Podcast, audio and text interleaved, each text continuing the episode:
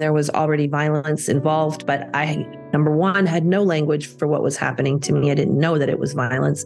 And number two, it wouldn't have mattered anyway because he said he was God's best for my life. And I was conditioned to accept whoever said they were God's best for my life. Um, so I was easy prey, easy picking. I was super easy, juicy fruit from the tree.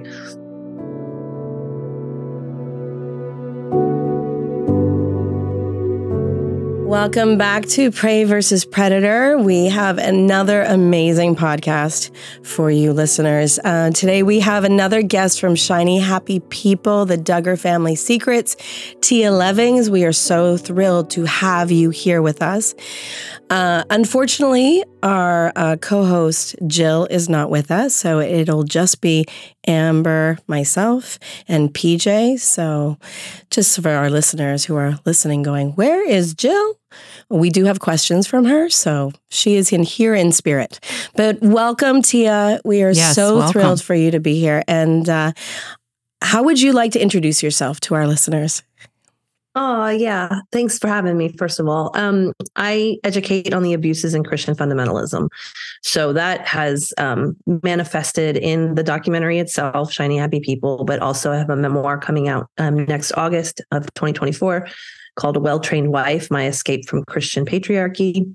Um, I also write a lot online and create a lot of social media content around anti fundamentalism, leaving fundamentalism, trauma recovery, religious trauma. Um, pretty much runs the gamut of whatever's in our pop culture or headlines that I can trace to fundamentalist roots, um, which is more than a full time job right now. so much. Yeah. your, on. Your social media content, I have to say, is excellent. Yeah, unbelievable. Uh, it is really, really good and it is really astonishing. So please follow.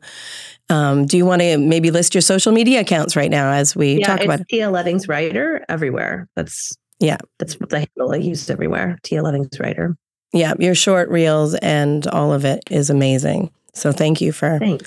Yeah, well, we should get into your story. Yeah. Would you mind telling our listeners a little bit? We saw you on Shiny Happy People. Um, mm-hmm. We were sort of drawn to not just your story, but we were drawn to the energy with which you told your story. It came from a place, or, or it appeared for us. Um, one of the things we always want to do is look for um, prey who who are powerful and mm-hmm. uh, and have and, and in our minds prey are always powerful but you don't always know that because mm, there's so many, right. especially when you're involved with a predator or a predatory system. In your case, a multi, you had the mm-hmm. predator and predatory systems. Um, Correct. But your energy came across as somebody who has gotten to the other side and uh, and I don't mean that in a finite way, but somebody who is processed and processing and and finding your voice and using it to speak and to protect and save other people in your same space. So that was a real attraction for us. Um, but can you tell us, because we didn't really hear a ton about you and your story. So can you right. tell us a little bit about that? Like, how did you get into this system? Were you born into it? That sort well, of. sort of. I mean, my story, first of all, I'm really glad that that power conveyed because it's really deliberate. It, it's my survival strategy is can be pretty much encapsulated in how to find and identify, locate, and draw upon my own power in a disempowering situation.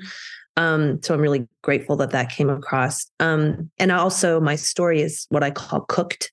It's um, I escaped my marriage and high control patriarchy in 2007, and I began writing the story in 2010, and I've been writing it for 12, you know, years. Um, it's no longer traumatizing for me to share my story, which is not true of a lot of survivors, where they will be reactivated um, and re traumatized in the sharing of their story. Um, so that's what it's called cooked when a memoir is able to be shared and the and the meaning extrapolated from it um, mm. that's that's power that you that that means that i can share it without yeah. um, becoming victimized again. I love that. Um, I've never heard that term actually. So that's oh, really yeah. powerful. Thank you for that. And it's an interesting braid because writing the story, like you'll hear that common advice given to a lot of survivors is you should write your story. Um, the act of writing it by itself is part of healing because you are able to see it in a more objective light the events of what happened to you when you have to put them into language in order to write them down right. you have to name them which is huge. You have to um, sit with the definitions and the identities that you may have resisted you may have a lot of denial about.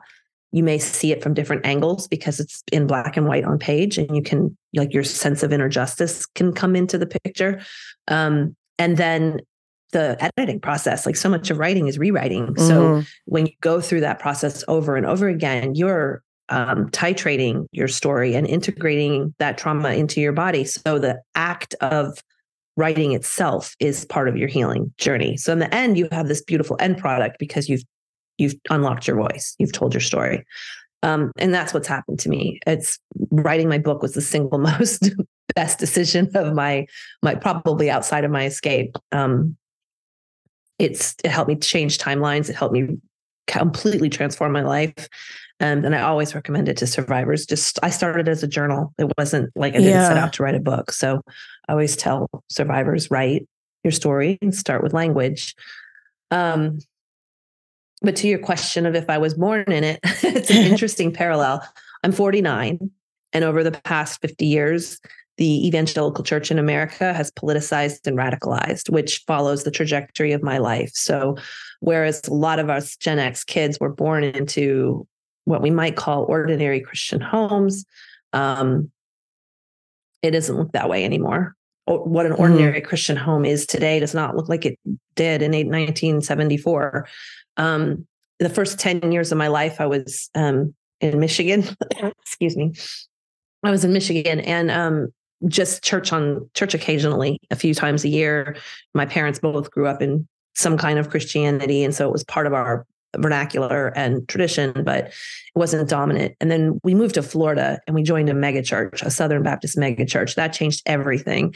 Um, and that Southern Baptist megachurch is like right in the middle of the Southern Baptist Convention controversy that we see with the current Speaker of the uh, House that was oh. elected last week. So yeah. it really is very full circle for me. The the pastors and the influences that are in Mike Johnson's life were also part of my upbringing when I was 12. Like it's there's a continuity there that's um, absolutely vivid in history.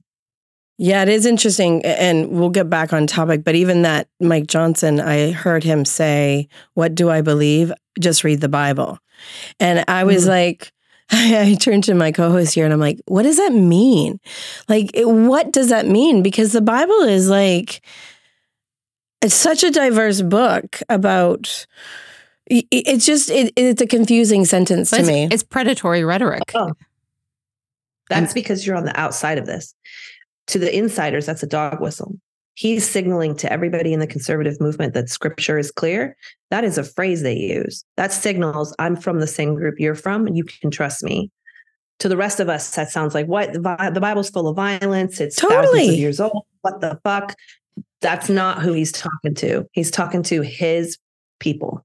That's his dog whistle. Scripture is clear is a phrase.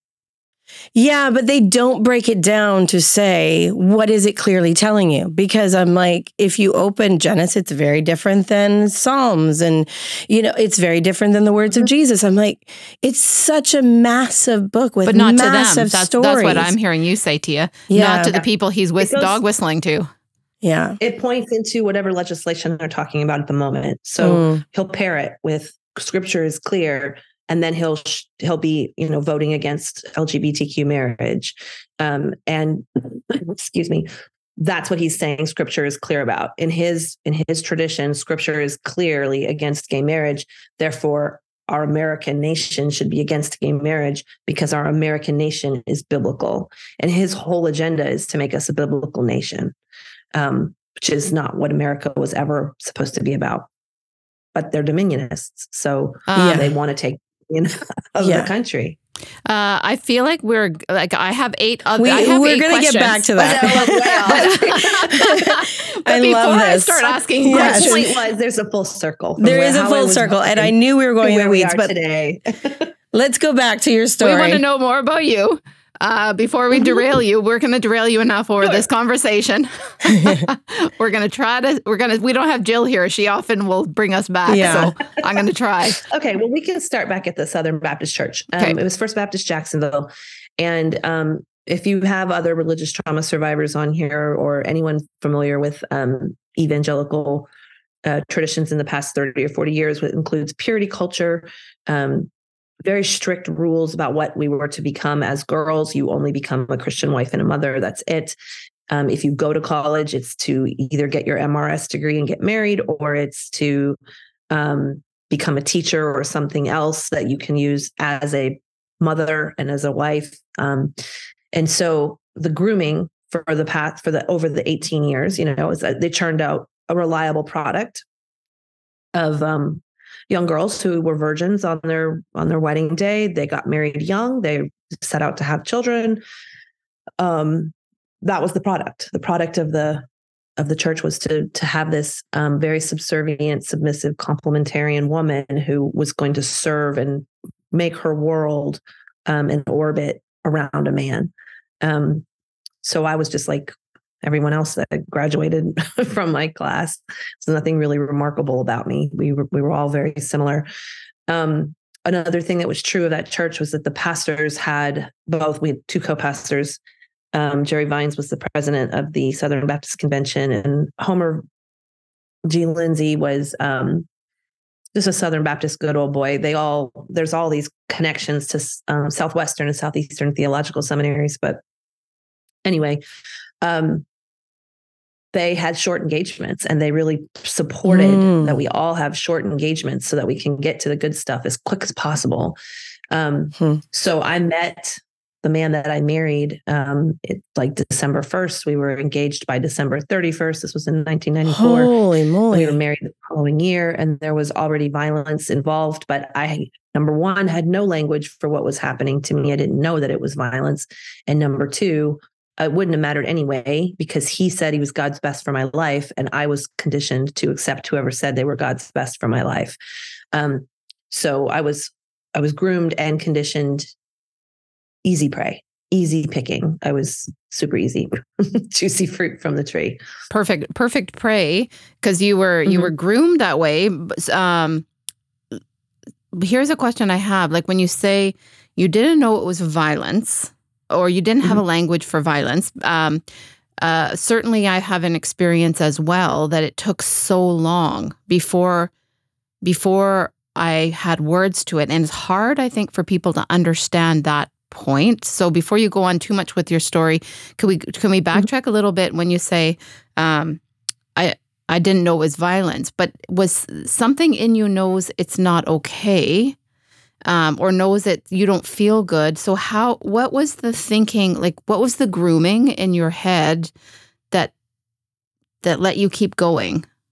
That's an excellent question and it's a really important one that goes to the earliest roots of human depravity, understanding original sin, understanding um, a girl's role in conflict. If there's conflict, it's her job to smooth that over, smile, okay. solve the waves. Um, I have red hair, so I was always told I had a redheaded temper. that definitely colored my entire understanding of anger or um, assertiveness or opinions.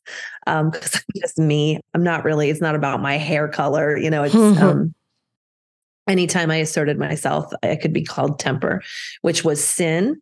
Mm. and so when we got into like a minor conflict minor. Um, I asked for French fries when we were dating for we were like dating five months. We were engaged. I asked for French fries, sixty nine cents French fries from McDonald's on a road trip.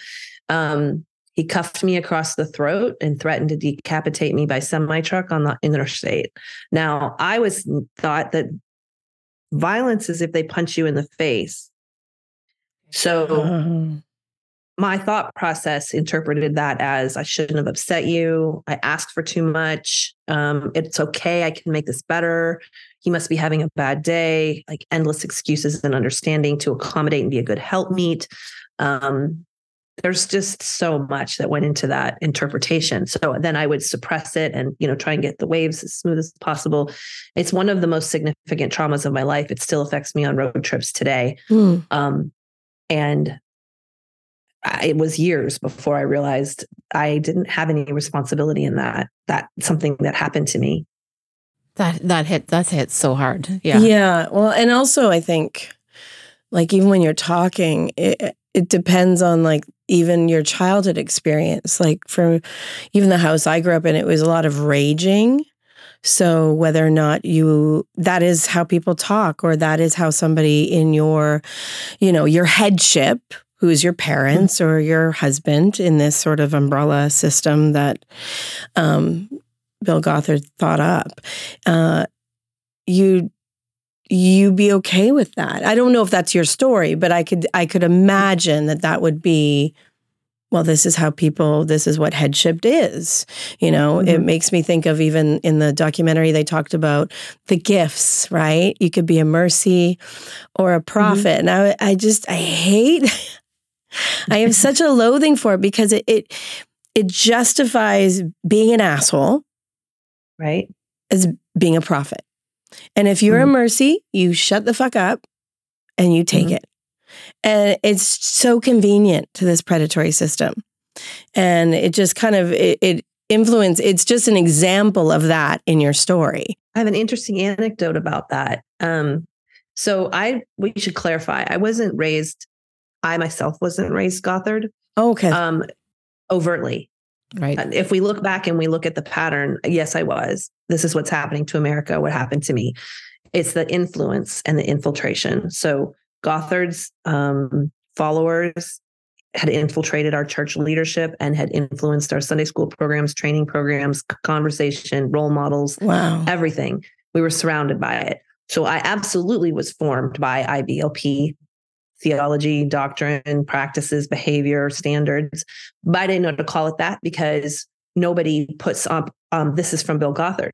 He's really, really good at under the radar um, and, and influence versus um, attribution, part of his humility shtick. So my hmm. parents, um, you know, they're just hardworking Midwestern people who wanted to belong. They brought us to a church because they wanted to have a church family and they loved the youth programs and the choir and the orchestra and, you know, all of that. And they didn't really know what they were getting us into.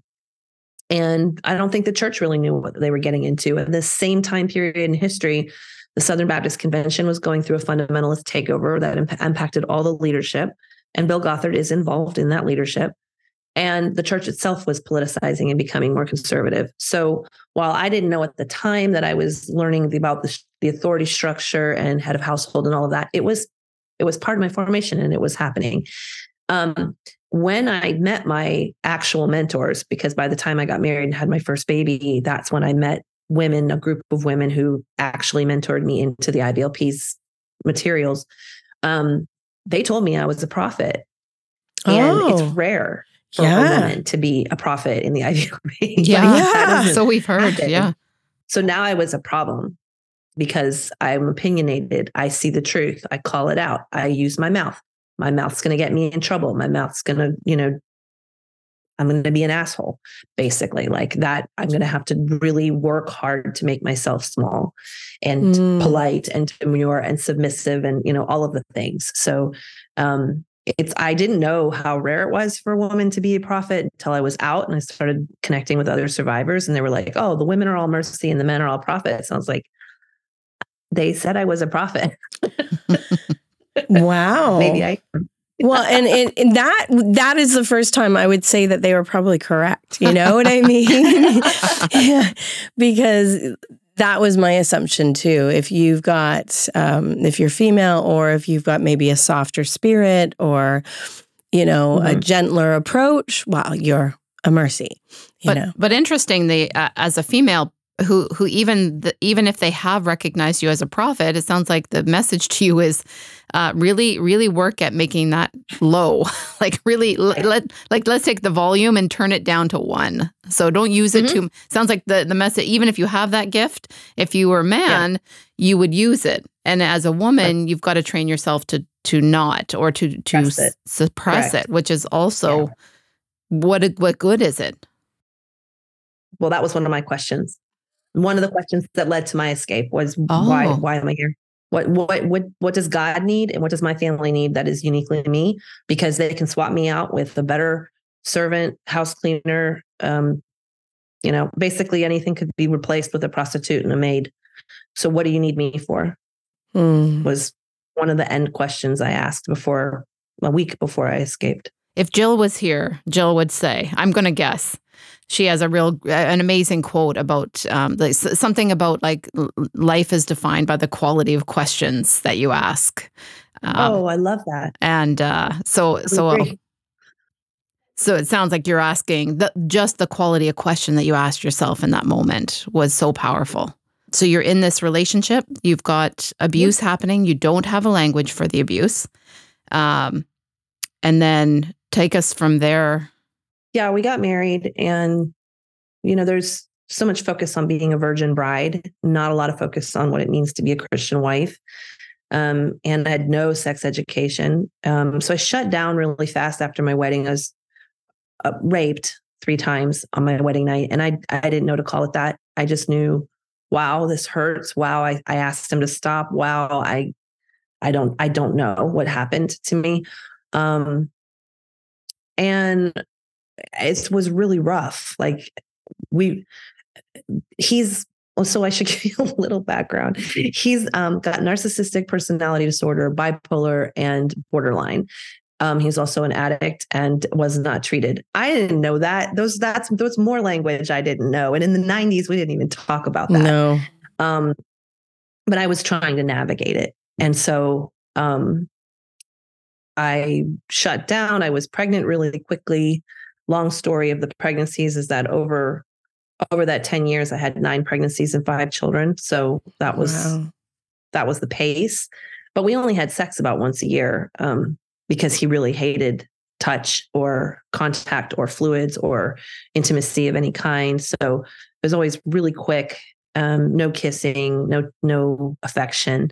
Um, so sexual, like the, the sexual abuse aspect included like neglect and um, and just I don't know what to call it. I've never done. I need to work on that language because um, we talk about sexual assault and abuse a lot, but we don't talk about um, the neglect piece of it and the mm. the inhumanity, basically. Um, so that was something that was always happening, and the babies were coming, and I got involved with my mentors, my fundamentalist mentors. Well, my first baby was mm, was I pregnant still?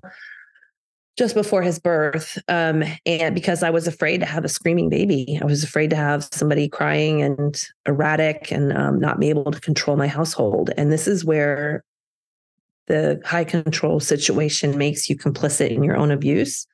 In order to stay safe you have to become so controlling that you're now impacted. Like my personality was radically changing in those years. My sunny happy disposition sunflowers and brightness and you know happy humor was all you know drilling down into this very traumatized quiet person who absolutely had to remain uh, keep a firm grip on everything. If i look at pictures from those years i'm starving. I'm um, i know that i was scrubbing the house really hard. I was terrified of imperfection. Um, and i have transferred some of that control to everything in my life in the years since. Um, dealing with my own complicity when i trace it backwards i have to trace it back to the beginning and see how it changed me too. It's not, I'm responsible for choices that I made in high control religion, and not all of them were done to me directly. Some of them I was manipulated into because it's survival. Mm. So the Gothard mentors are an example of that because survival required I keep my baby quiet. And so I had to learn the Ezzos. I don't know if you're familiar with them growing up Growing Kids God's Way and Baby Wise is a infant scheduling system that the oh. IBLP promotes. Um, and then after that is Michael Pearl's To Train Up a Child. We've talked about spanking, that, which was discussed on the um, documentary. Um, and so you get involved in these, you know, practices that they don't lead with.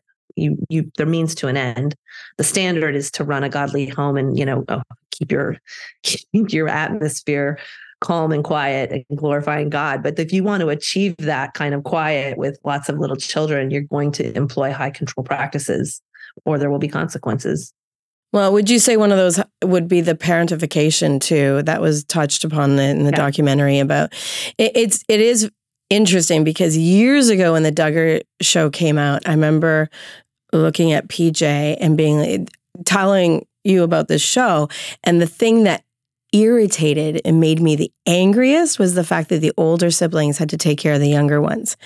I just was maybe it was very triggering for me, but I was like, that is not right and mm-hmm. and you address that how it's abusive and it's these and maybe it's one of these fundamentalist mentor tactics i don't know could you speak to that yeah. a bit yeah completely it's um it's a it's an abuse that is born out of necessity but it's also glorified and used by design. Um they are very overt with it you can have as many children as you need to have like because because they're you know touting this quiverful mindset which is to have as many babies as you can unlimited babies so that you can have a quiverful for the culture war against the west mm. um, and if you're if they're going to tell you to have as many babies as you can have they're going to have to give you some practical solutions for how you're supposed to pull that off i have a list of things um, they it's a series my most popular series is called ordinary parenting things that my Gothard funding mentors said I could skip in order to have a quiverful. And these are um, parenting aspects, raising children that a lot of people assume are um, necessary, but we just didn't do so that we could have as many babies as possible. So that included things like play dates, pants, doctors, pediatricians, um, education for girls, college. And there's like just a whole long list of it. One of these ways was to employ the use of, of our older children. So they would just overtly say, because um, I would say, how am I going to take care of three kids under three? And how am I going to, you know, how am I going to do this? And they would say, well, it's only hard for a few years. And then your older children will be old enough to help you with the youngers. And parallel to this, they're glorifying the sibling relationship, the beauty of the closeness, the um, the benefits it is for each sibling to be close to somebody that's very different in age to them. Um, the aesthetic, you know, the beautiful aesthetic is constantly propped. And so you're lulled into forgetting that your older children have needs and that um, taking care of the baby, having the baby in the bed, um, not doing their schoolwork because they have to babysit and parent your children um, isn't meeting your older child's needs. It might be helping you take care of a lot of babies, and it might be helping the little baby feel have a close bond with somebody, and rather than get lost in a sea of children. But that older child's needs are being completely neglected, and it's one of the most harrowing and longstanding forms of abuse that survivors talk about that they it impacts them for the rest of their lives. They lose their childhoods, and yeah, like these are girls, mostly girls that are um, parentified from the time they're eight, seven or eight years old, all the way through. They're exhausted of parenting by the time they're adults. So and they've lost they've lost their normal childhood years, and they'll spend the rest of their life um, trying to heal from that.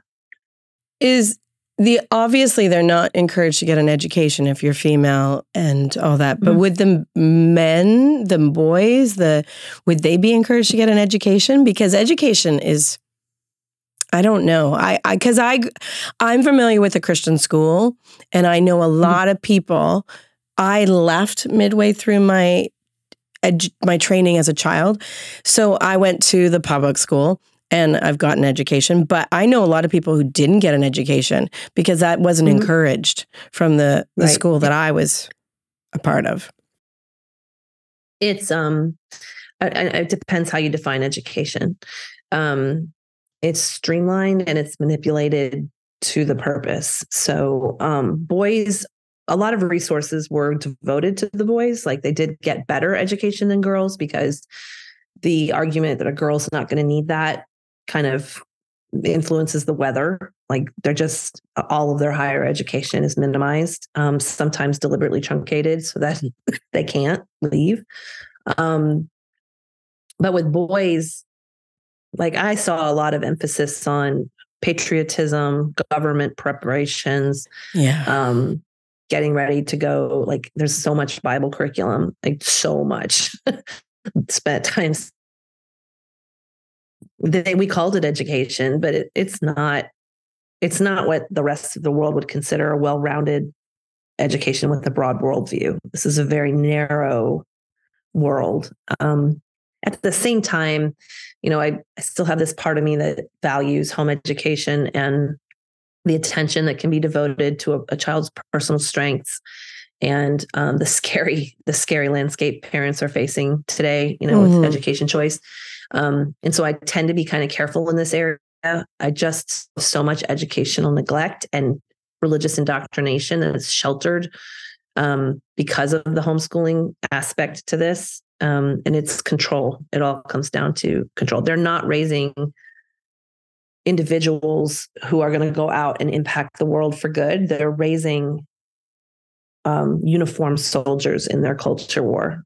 And so, yeah, education's relative.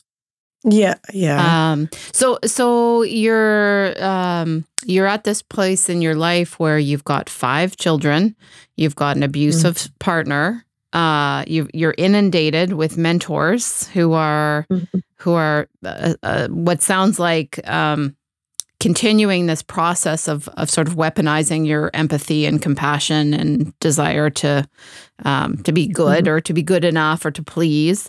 Um, how do you get out of this? How like how how did you transition into you? You were all in. Mm-hmm.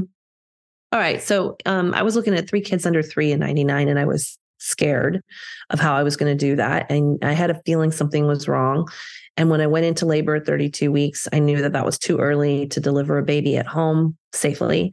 Um, I wasn't supposed to go to doctors or the hospital. Um, they were all, you know, very afraid of that I would be involuntarily vaccinated or my they would urge me to terminate if something was wrong with my baby. At 32 weeks, that wasn't going to happen. But whatever. I was scared and I went to the doctor and um, they found heart defect and she was born um, at term, 39 weeks, and had hypoplastic left heart syndrome. I spent um, two months in the hospital with her. She had heart surgery, and um, and I really started mentally breaking away from my mentors at that time. Is the first time I was away from them on my own. Um, around career women and doctors and science and and then she died the night we were supposed to go home Oh, and I'm sorry. It completely altered me. I that world bypasses grief so extremely and children are so interchangeable. They allowed me to be a little sad about it, but then it was you know, give God the glory and move on. Keep having babies. Don't talk about it. Don't make us uncomfortable. Um, God answers prayer when it's a good thing, but when when something bad happens, like the baby dies, we don't want to talk about that. You know, and mm. I was not able to do that. I was not able to live my life as if she didn't exist, and it caused a chasm within me to have to hold this grief that I could not hold. I hadn't ever lost anybody, let alone a child, and um, my kids were my whole like reason for being. Um, and ultimately, they're they're what saved me. They're what pulled me through. They're the whole reason I didn't commit suicide. Like there's there's just so much with with motherhood in my story, um, and to lose a baby was you know a direct confrontation of that. And so I had to confront like, was I going to, how I was going to hold her legacy? And she wasn't supposed to have a legacy in fundamentalism because she didn't, she died. That was number one. Like, is as simple as they while they were praying for us in the hospital they wanted us to give our testimony. And when she died they didn't want our testimony anymore because it didn't have a good outcome. Uh. like that kind of like very practical granular level. And i was like fuck that. No like she lived. She changed me. I'm not the same person. I can't go back to who i was before her. And so from a character standpoint it broke me open. And it i started asserting myself in ways that i couldn't have before i stopped spanking my children i stopped um, I started integrating other methods of homeschool. I was just making choices that were important to me, to me, bolstered by each one. And so internally, this um, independence was growing. And what I was doing was self actualizing. I was only 23 years old when she died. So I was going through the actualization process of a child becoming an adult through these hard situations. I didn't know to call it that. You know, that's language I have today. But at the time, um, my assertiveness and independence was growing and so seven years passed. Um, in during that time, our theology became more restrictive and more fundamentalist. We mm. left the IBLP, but we get into some darker chapters of America that are very much alive and thriving. Um, and it was seven more years before, from a physical standpoint, I could leave. Um, but the emotional and mental um, steps began in 99. So, um, I mean, this this already. If we can just take a quick second here, in terms of you, you got to escape for a brief period of time. Um, we call it like like a precation. Um, you you yes. you because that's one of the ways in that moment in that time um, you are able to start doing something that this this predatory system does not ever want you to do, which is mm-hmm. to touch base with yourself, to rely yeah. on your own intuition, to rely on you and your thoughts and your thinking. And it gave you the space to connect to something. It's it's almost like you're your daughter was the spark that lit this mm. fire in you like an an, an anger a, a, a connection to yourself. You know amber talks uh, you talk a lot about how anger is the thing that for me it's fuel. Anger is yeah. fuel. You can be eh, you know even in the bible it says eh, be angry but don't sin you know? So right. but it, it's fuel. It's fuel.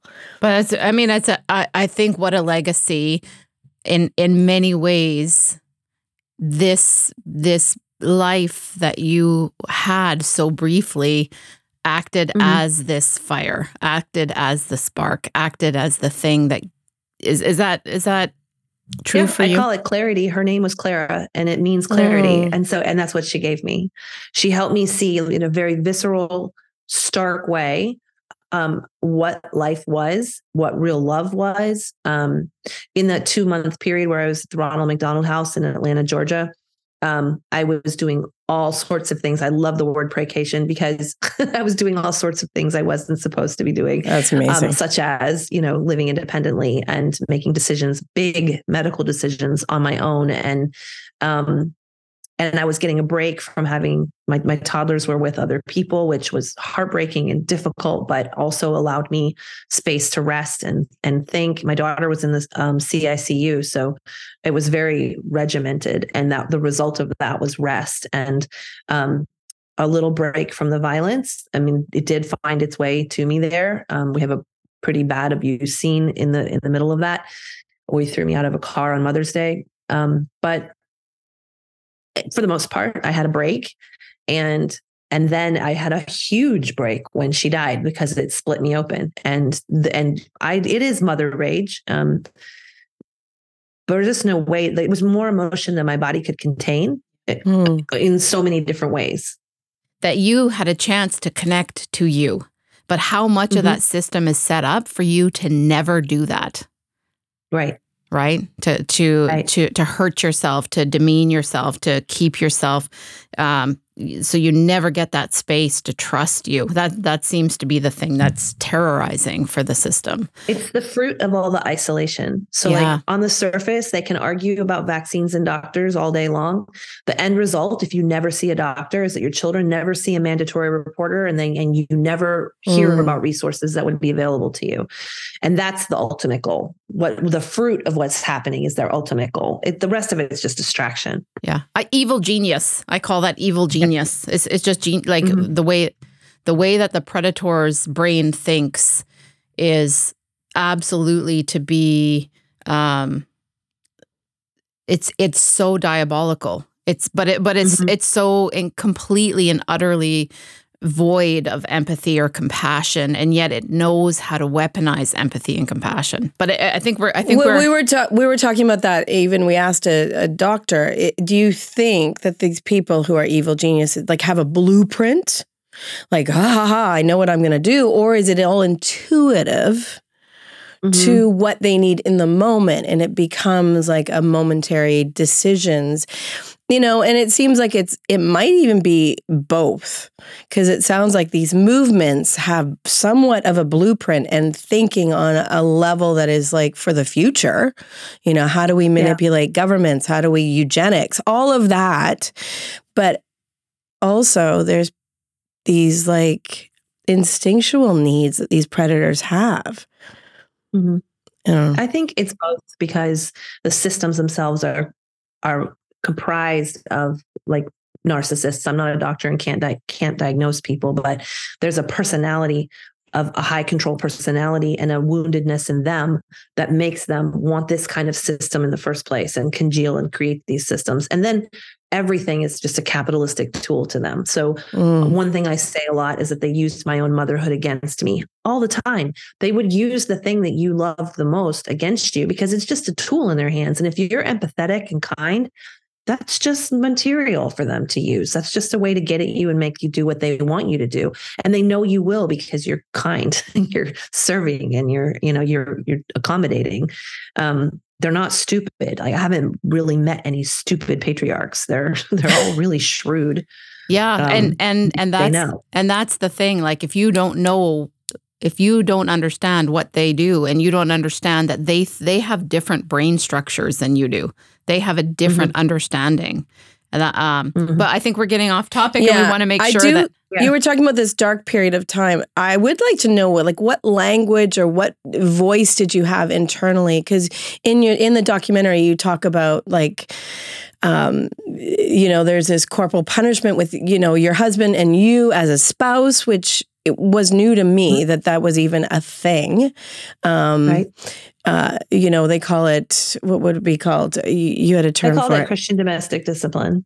Oh, um, okay. And it's and that's important language to use. Um, it's been scrubbed from the internet, but you can get to it from the Wayback Machine.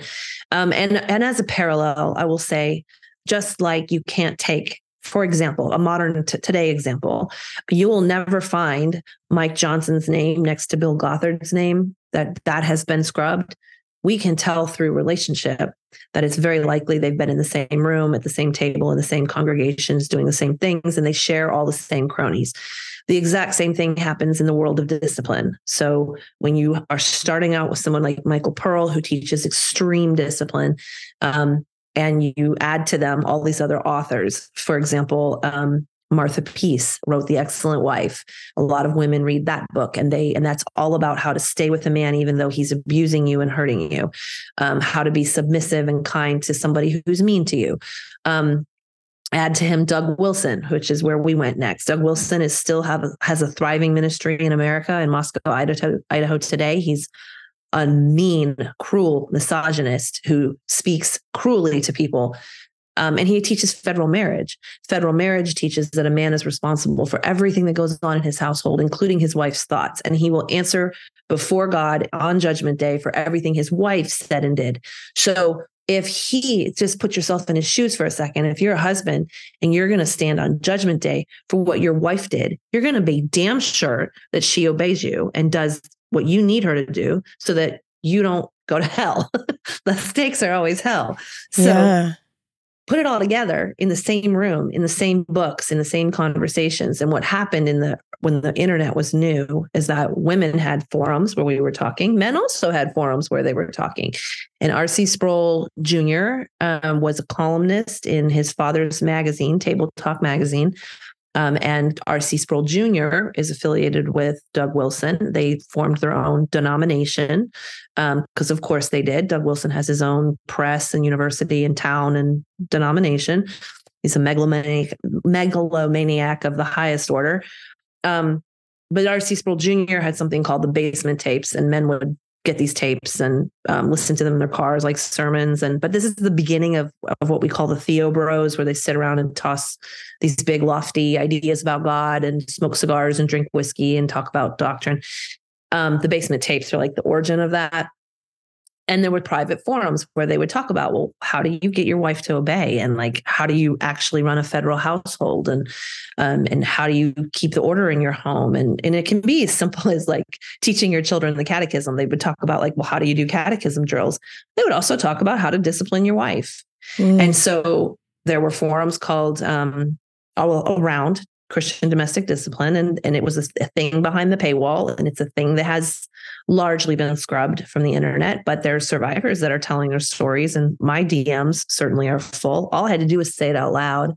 That's all it took was me to say it on Amazon or in my reels. And then they're like, oh, that happened to me too. I was a pastor's wife and that happened to me too. Um, so spanking your wife, like you're, you're using Michael Pearl's methods, and he doesn't. If you read his books, there's no age limit, and so you will hear survivors say, "I was an adult daughter spanked until I was 18 and left my house. I was, I, I saw my mother disciplined. I it happens. It's not the most widespread packet, uh, practice because not all men want to spank their wives like children. Um, it's just another abuse that's sheltered under the you know umbrella of authority and allowed because of the means to the end that it brings them. Un- unbelievable. I've, I've, Sorry. I know, and I am breathing. I'm taking that in. I'm going, oh. we can breathe for a minute. Uh, yeah, like I need a breath from that because it is, it is yes. so, and, and what you're saying is that it's kind of n- not spoken of mm-hmm. in these mega churches, but it's mm-hmm. happening. And it's happening just like everything else that's happening.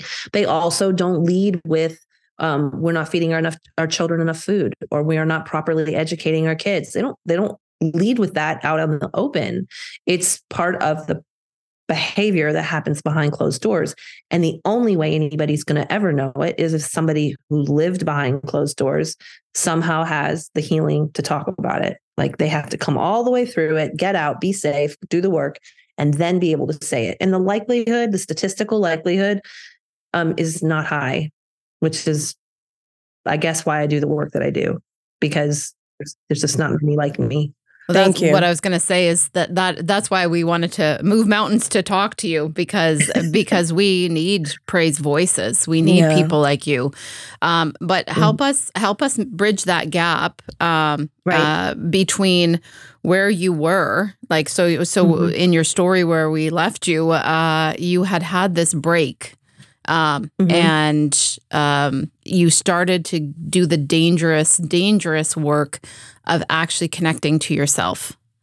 Mm-hmm. Um, and yet at the same time, uh, so the, but there's seven years between when you have this break and start connecting to yourself, and there's this mm-hmm. world that now you are you are still in, you are still dominated and controlled by. Um, that is promising to rip you from your authentic self and very much is designed to do that. Uh, mm-hmm. Is there, are you trying to hold on to your authentic self? Are you trying to take us through those seven years to where, and then what happened that you got out of that? Yeah, the irony is that those seven years are largely very happy. Okay. I really thought I had a grip.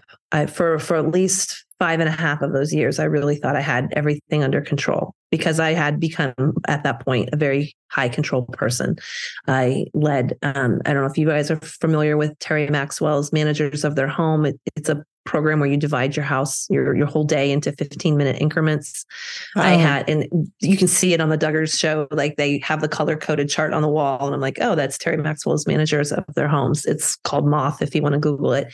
Um, but I had a very regimented household. I thought I was a great Christian wife. I was, um, by that point, we were Presbyterian, so it was not as dour as um, the IBLP Vision Forum. Doug Phillips Vision Forum kind of is the the main influence in those years, and and Vision Forum was fundamentalism with a better aesthetic. It was very mm. beautiful um, had gorgeous catalogs with full color bleeds and all these toys for boys and girls and families in matching clothes and it was all very attractive and I was able to do it. I my my children are gorgeous. We all dressed like alike.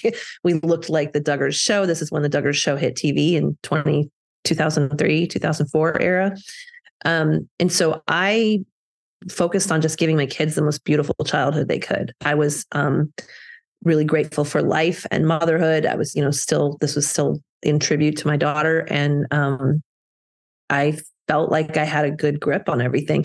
The way I was coerced into the, the, the discipline aspect of it, it was because I was pregnant again. And so I was trying to keep my baby safe. It was sold to me as a way to reduce violence. It would reduce all the erratic violence because he would have a method of correction that was agreed upon. And I wasn't in an position to argue. I'd I'd gone to a counselor, Christian counselor at that time. No. and when it was first posed to me and i told him everything told him everything that happened to me and he gave me um, what i now know is the southern baptist convention party line is that divorce is a covenant and it is never marriage is a covenant covenant and divorce is never allowed and um, you he said he, the counselor said he saw it all the time and that my job was to honor my husband more. So i didn't have a way out. There's there's no like hire an attorney and leave. Um, and so i focused on what i had within my realm you know which was running a, a really sharp household and educating my kids. And um, i looked for little freedoms in like book choice. Um, including art, taking them to museums, going to the library, taking field trips, making friends with non fundamentalist homeschoolers. Those were my freedoms um, and how I got through. And then um, it, it pretty much helped me tread water through the majority of that time until we moved to Tennessee. Um, my husband needed to isolate me further at that point as I was, I guess, getting too free too big for my britches. I was making money as a photographer. Um, I was starting to write.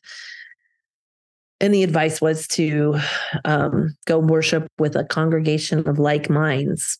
And that existed in Tennessee, back to mm. R.C. Sproul Jr. Um, and his congregation. And so there was a congregation of like minds in Knoxville, Tennessee. And so we moved in 2005 and that it went downhill pretty fast after that.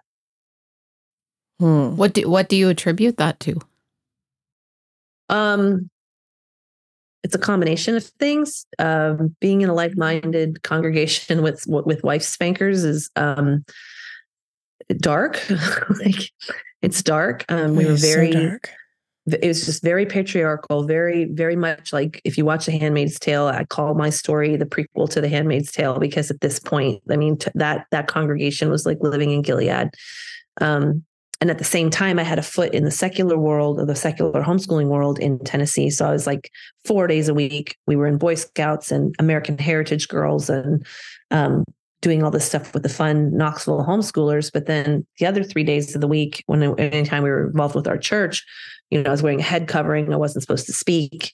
Um, and it was it was just the darkest of the dark and i was getting more depressed and suicidal at that point we moved to this mountain town where um, my every move was watched by the neighbors and reported oh. to my husband um, and the, his mental health was slipping at the same time and domestic violence was increasing at the same time and so a lot of factors came into play it was never just one thing that broke it um, I started writing in 2004 and I my blog took off. Basically, what mm. happened is that I was really good at writing for the internet, and my blog was making good traffic gains. I was getting sixty thousand hits a day, and this is a massive lifestyle blog. This is before um, this is before the panda algorithm of Google, so um, you could do that. And so this was like Pioneer Woman was one of my buddies when we were blogging, you know, we comment on each other's blogs and um, there was just like a whole blog roll of of lifestyle mommy bloggers and we were the first ones and and mine was doing really well and I was using my own name which was so dangerous and bad. The elders all had a problem with this idea really? that I was writing in my own name and speaking for my family. And so the discipline meetings, the church discipline meetings um, began. You were being um, a prophet. Initially. What's that? You were being a prophet. I guess I was. Yeah, you were using... I was just blogging. This is what's so silly about yeah, that blog. I, I know, was blogging I... about our field trips in Tennessee, apple picking, um, art that I liked. You know, it wasn't there was nothing provocative about this site, except that it was called Living Deliberately. And the tagline was, What if you want to change your life? So oh. I was clearly oh. working things out. yeah. and the elders read it every day, which I thought was hilarious. I was like, they don't want me writing, but they sure, they sure are really obsessed with this little housewife blog. Um, how did your husband feel about it too? Was it, did he even care, or was it he be he cared once they cared? Uh, he cared once they cared because it was one more thing to have to pay attention to because he wasn't managing life very well at that Okay. point. He wasn't he wasn't managing him or life or the extreme load that was on his shoulders. Um, you'll hear me say in my work a lot that um, no, everyone suffers in fundamentalism, and the truth of the matter is, I had a mentally ill husband who needed help. He needed a doctor and he needed care, and he mm, had more responsibility put on his shoulders than was appropriate because there's a full-fledged adult in this marriage with him and i could have carried my weight instead of been a subservient you know shadow in the back to be controlled. Um, we could have had a partnership and that would have relieved some of his burden. Um, but that was denied. It's all all that's denied you. Um, Hmm. so chronologically that was the discipline meetings began in the in the winter of 2006 we were excommunicated in april um, because i wrote about mary the mother of god which was heresy i wrote that men needed women Oh. and that was heretical wow. didn't Yeah. like that Wow. Um, and then without the external controls keeping him in line, my husband could not handle anything. It completely fell apart. He needed those external controls to keep, you know, going. Um, and so it it just exploded. That we had like a year of hell, and then um, October thirty first, two thousand and seven, after four hours of holding me hostage, um, I escaped and took the kids and left at midnight. So we've just had that anniversary last week. Yeah, I was just thinking I'm a little bit activated and sensitive yet. Again, I think we need to take a breath. Like, I just think your story is so powerful, and probably for our listeners, it might, you know, elements. Everybody's story is so different, right? But we can always like feel, especially if we have had some trauma in our history, um, we can feel it tangibly in our Mhm. own bodies. So it's like, just take a breath with that Yeah. and let it land and, um, and honor the fact that you're telling us a story. Thank you Yeah. because I think what you said in the beginning was about telling your stories and how we need to tell our stories, but sometimes it's too much at first. And I think that's super powerful. And but like right now I'm moved the fact that you are telling this and it's it's it's a moving story. But just even the fact that you've done the work to get to this place to tell us the story. I thank you for that. I always say that if you're holding a memoir, for example, of a survivor story in your hands, it always has a happy ending because they were they lived to write the story and to tell the story. And so you can always know that even if the story itself gets very difficult. Mm, Um, my story is very difficult and it is visceral, um, but I'm okay. I'm more than okay, and I and I knew as it was happening that like I had this like little survival survivor's voice in my head that said, "You're going to use this someday. You're going to make something with this," um, because that's that's the only meaning I can find in it. Is is it, it took so much from me. It took so much out of my life and my years and my youth and my energy and my body and and it robbed me of so much. Um, being able to make something helpful with it is a way to reclaim and redeem. So that's that is why I do it. I mean, there's the bigger picture of what happened to me on a small personal scale is happening to our wider culture and our nation. Yeah. Like there's it's relevant to today's audience. Um, and it's a cautionary tale. And I can tell you what what it's like to live in their America um, and their world. But more personally, I tell it because I have to make something with it. I have to I have to do something useful with it, or it doesn't make any sense to me at all. Which is not to say it happened for a reason. It says I'm just taking the material given and trying to make something beautiful with it. There's a quote by Carrie Fisher. I think it's like take your pain and make art or something Yeah. to that effect. And I've always loved that because that's one of the things I think where we get beauty from. It's the Mhm. imperfectness and the Yeah, The- we can't change what happens to us. you No. know, it, it happened. yeah. This happened, but it is not going to get the my. I'll say this till I die. It took my past. It does not get my present and future too. That's on me. I get to say how I'm going to use my story. Tia, I I feel like you em, embody our our our hashtag, which is hashtag prey, prey power.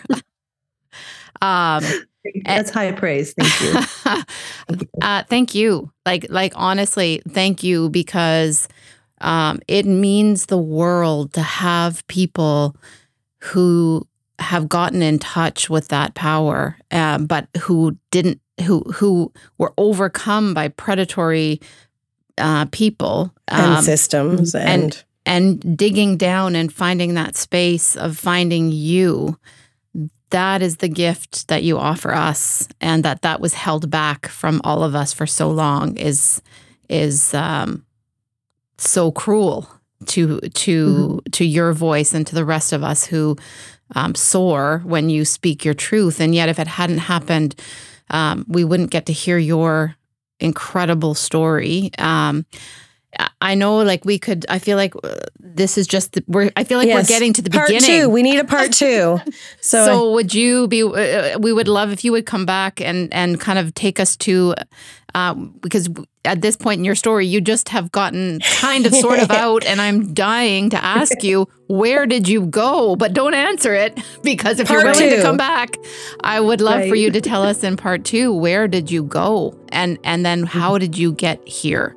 Yes. Um, right. So so if you'd Thank be willing to do so that, that would be amazing. You're so welcome. Thank you. Any opportunity to get the word out.